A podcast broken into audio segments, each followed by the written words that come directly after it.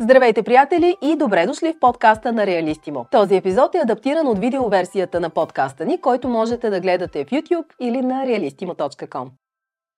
В днешното видео ще ви разкажа как да прехвърлите имот между роднини. Кои са плюсовете и минусите на различните варианти. Преди да продължим, нека да уточня, че това видео е само с информативна цел и не е правен съвет. В живота обикновено настъпва момент, когато родителите решават, че е време да прехвърлят своето недвижимо имущество на децата си или пък на друг роднина. Много хора обаче не знаят кой е най-добрият начин за осъществяване на подобна сделка. Прехвърлянето на имота трябва да се съобрази с действителната воля на страните и съобразно тази воля да се избере вида на сделката – продажба, дарение, прехвърляне срещу издръжка и гледане, завещание или замяна.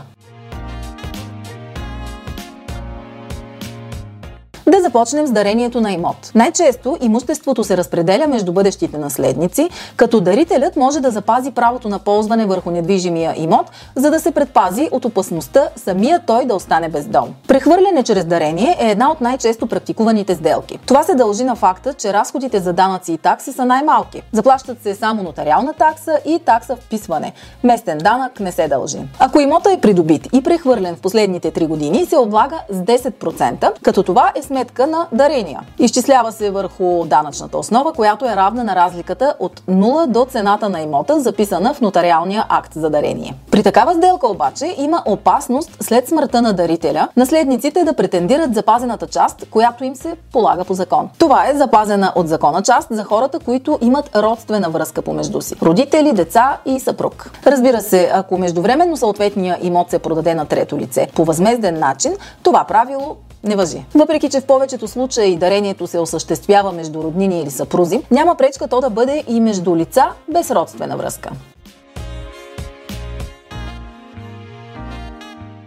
Вторият най-използван вариант е чрез покупко-продажба. Разноските по прехвърлянето на имота са по-големи, но пък има по-голяма сигурност. При реална покупко-продажба, такава в която плащането е доказано, сигурността за придобилия имота е гарантирана в дългосрочен план и не зависи от лица и обстоятелства извън него. Често обаче се извършват фиктивни покупко-продажби между роднини и реално плащане не се извършва. Така роднините прикриват дарение. Фиктивната продажба не е препоръчителна и законът санкционира такива сделки. Ако наследниците страните по закон спорят сделката пред съд и докажат, че не е платена продажната цена, продажбата ще бъде прогласена за нищожна. Тогава ще се приложат правилата за прикритата сделка, т.е. правилата на дарението. Това означава, че след прогласяване на нищожността на продажбата, наследниците по закон ще могат да претендират възстановяване на тяхната запазена част.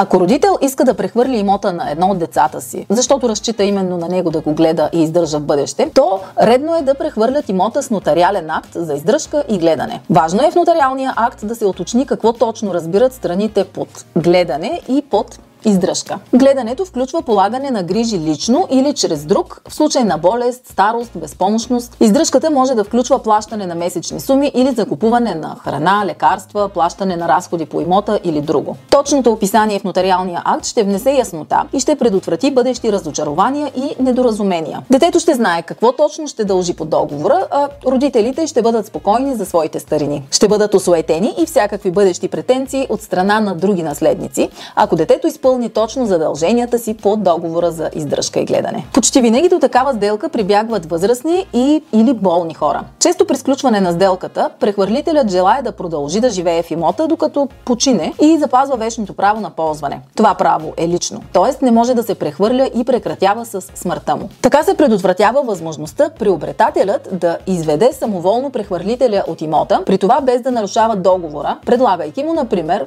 друг имот. Смъртта на собственика прекратява прекратява договора и наследниците му не наследяват правата по този договор. Но ако задължението за гледане и издръжка е в полза на две или повече лица, то при смърт на едното договорът не се прекратява и остава в сила по отношение на другите лица.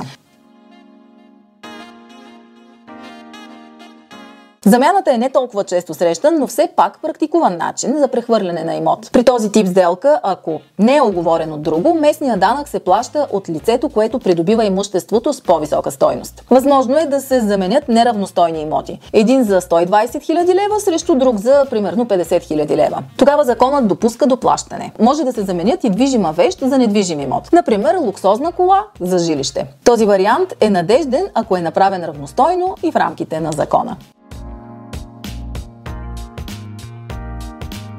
По принцип най-лесният начин за уреждане на имуществени разпореждания по повод смърт е чрез завещание. До смъртта на завещателя неговото имущество остава негова собственост, а след това преминава върху наследниците, според изразената от него воля. То може да е два вида – саморъчно и нотариално. Нотариалното завещание трябва да бъде извършено от нотариус в присъствието на двама свидетели, а саморъчното трябва да бъде изцяло написано ръкописно от самия завещател, да съдържа означение на датата, когато е съставено и да е подписано от него него. Лицето, в което се намира едно саморъчно завещание, трябва веднага след като узнае за смъртта на завещателя, да иска обявяването му от нотариус. Завещателят може да се разпорежда само с така наречената разполагаема част, т.е. имуществото, което се намира вън от запазената част на най-близките наследници. Българите по принцип се интересуват най-вече от финансовата страна на всеки въпрос, но сделките между роднини трябва да се обмислят и планират добре. Трябва да се съобразяват с действителната воля на страните и съобразно тази воля да се избере вида сделката. Продажба, дарение, прехвърляне срещу издръжка и гледане, завещание или замяна. Ако все още ви е трудно да прецените коя е най-подходяща за вас,